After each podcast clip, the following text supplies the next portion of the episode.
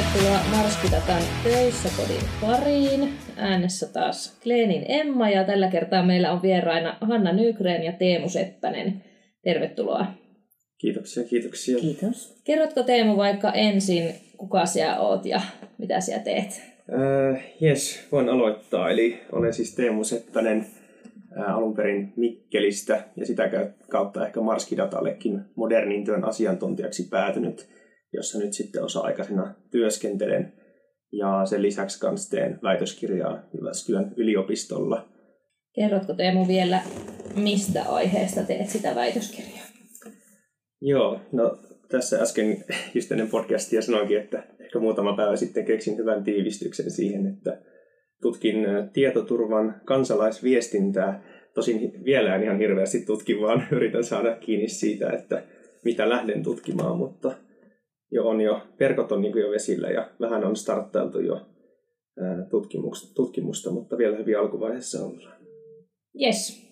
Mites Hanna, kertoisit siellä siellä kuka oot ja oot myös väitöskirjatutkija, niin mistä aiheesta teet omaa tutkimusta?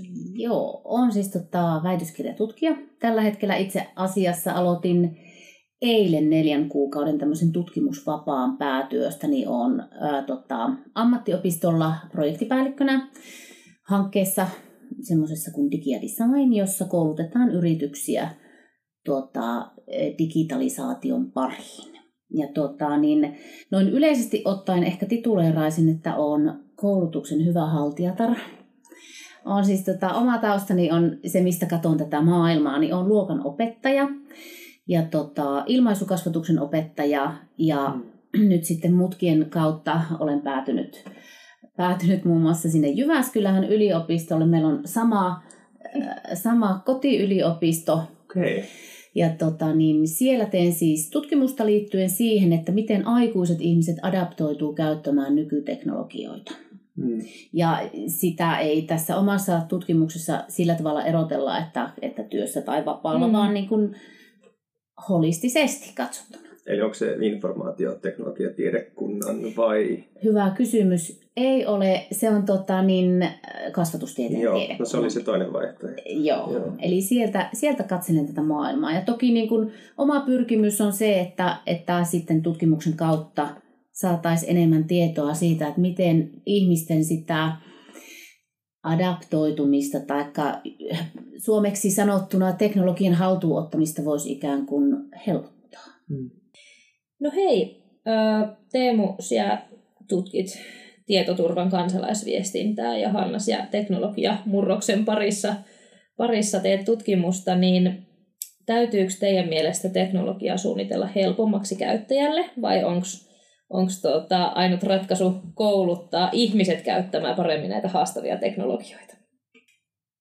Tätä asiaa on tosi paljon niin kuin, miettinyt ja myöskin siitä lähtökohdasta, että kenen tehtävä on sitten taata ihmisille niin kuin ne riittävät tietotaidot mm. teknologian suhteen.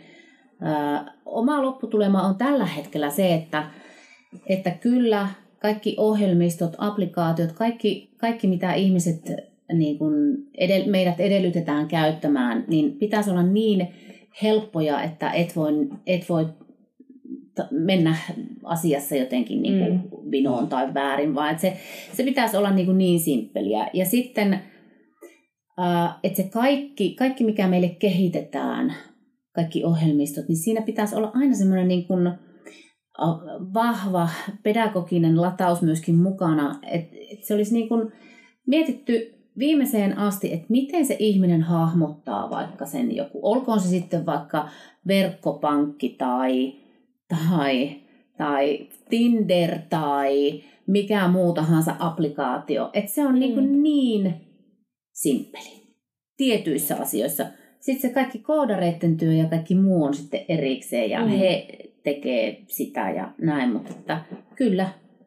Pitäisi olla. Pitäisi olla. Simppeliä. Niin simppeliä, että ei harha-askelia ole mahdollista ottaa. Juuri näin. Joo, kyllä se varmaan tietenkin lähtökohta olisi, että jokainen teknologinen ohjelmisto tai laite olisi semmoinen, että sitä kuka vaan pystyisi käyttämään. Että, että varmaan se, varmaan se, niin se lähtökohta on. Mä siinä itse en ehkä sitä puolta on niin paljon miettinyt, mutta mä haluan ottaa kiinni yhdestä, mitä sä sanoit heti alussa, oli vähän siitä, että, että kenen niin vastuulla sitten olisi kouluttaa, jos, jos, jos jotain ei osata käyttää tai se tarvitsee, että et ehkä nimenomaan tämän, niin kuin, jos tutkitaan niin kuin tietoturvaa vähän niin kuin työajan ulkopuolella, ja sä tietoturvakäyttäytymistä silloin, kun osaat vapaa-ajalla ja sä et enää saa sieltä työpaikalta IT-tukea, sä et, sulle ei ole, työpaikalla sulla kuuluu tietynlaiset politiikat, minkä mukaan sä toimit, ja sitten kuuluu myös ää, ää, koulutuksia, ja se on, se on niin kuin eri, erilaista se tietoturva siellä töissä kuin sillä vapaa-ajalla. Niin sitten tavallaan, kun siirrytään sinne vapaa-ajalla, niin kenen vastuulla sitten tavallaan on hoitaa sitä tietoturvaa, että onko se valtio, jonka pitäisi jeesata mm. niissä asioissa, vai onko kaikki yksilön vastuulla, että, että yksilön pitäisi osata, osata ja tietää tietoturvasta kaikki, jotta hän pystyisi itse toimimaan tietoturvallisesti silloin vapaa-ajalla. Että just tuo niin vastuukysymys, tai ylipäätään vastuut liittyen, on se sitten minkä tahansa niin kuin yleishyödyllisen osaamisen edistämiseen, niin että kenen vastuulla se kouluttaminen mm. sitten on ja se osaamisen edistäminen.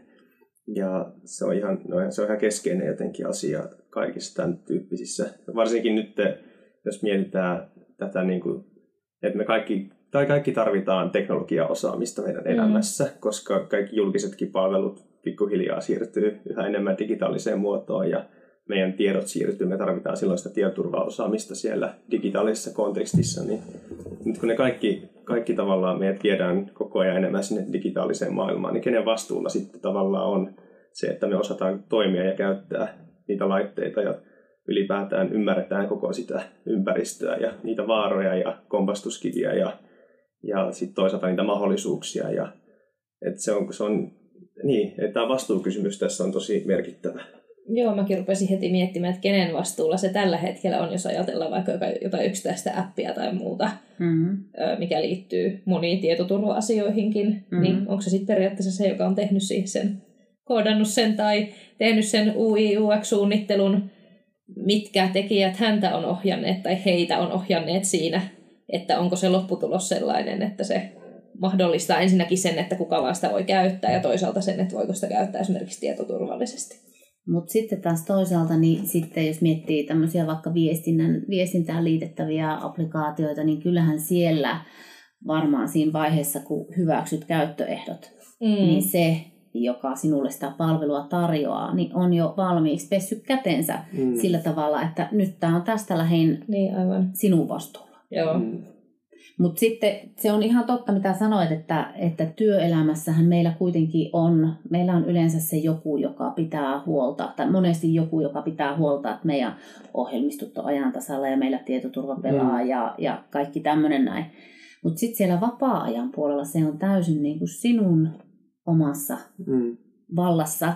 Ja sitten se, että jos se ei olekaan hyvin niin kuin näpeissä, ne jutut, hmm. niin sillähän saattaa saada aikaa hyvinkin rumaa jälkeen. Miten näette, Hanna ja Teemu, millainen tuki on kaikkein merkityksellisintä käyttäjälle teknologian käyttöönoton edistämisessä? Saanko aloittaa ja heitän sitten kaksi sanaa ja heitän sinulle palon social support. Uh, no siitä on itse asiassa aika hyvä jatkaa, koska mehän on tietenkin tota, viestinnän, viestinnän alumnina ja meillä tosiaan oli niin kuin periaatteessa niin, uh, workplace communication, eli niin kuin työntekijöiden välinen vuorovaikutus, organisaation sisäinen viestintä. Ja erityisesti niin kuin vuorovaikutuksen tutkimus oli se fokus niissä meidän opinnoissa.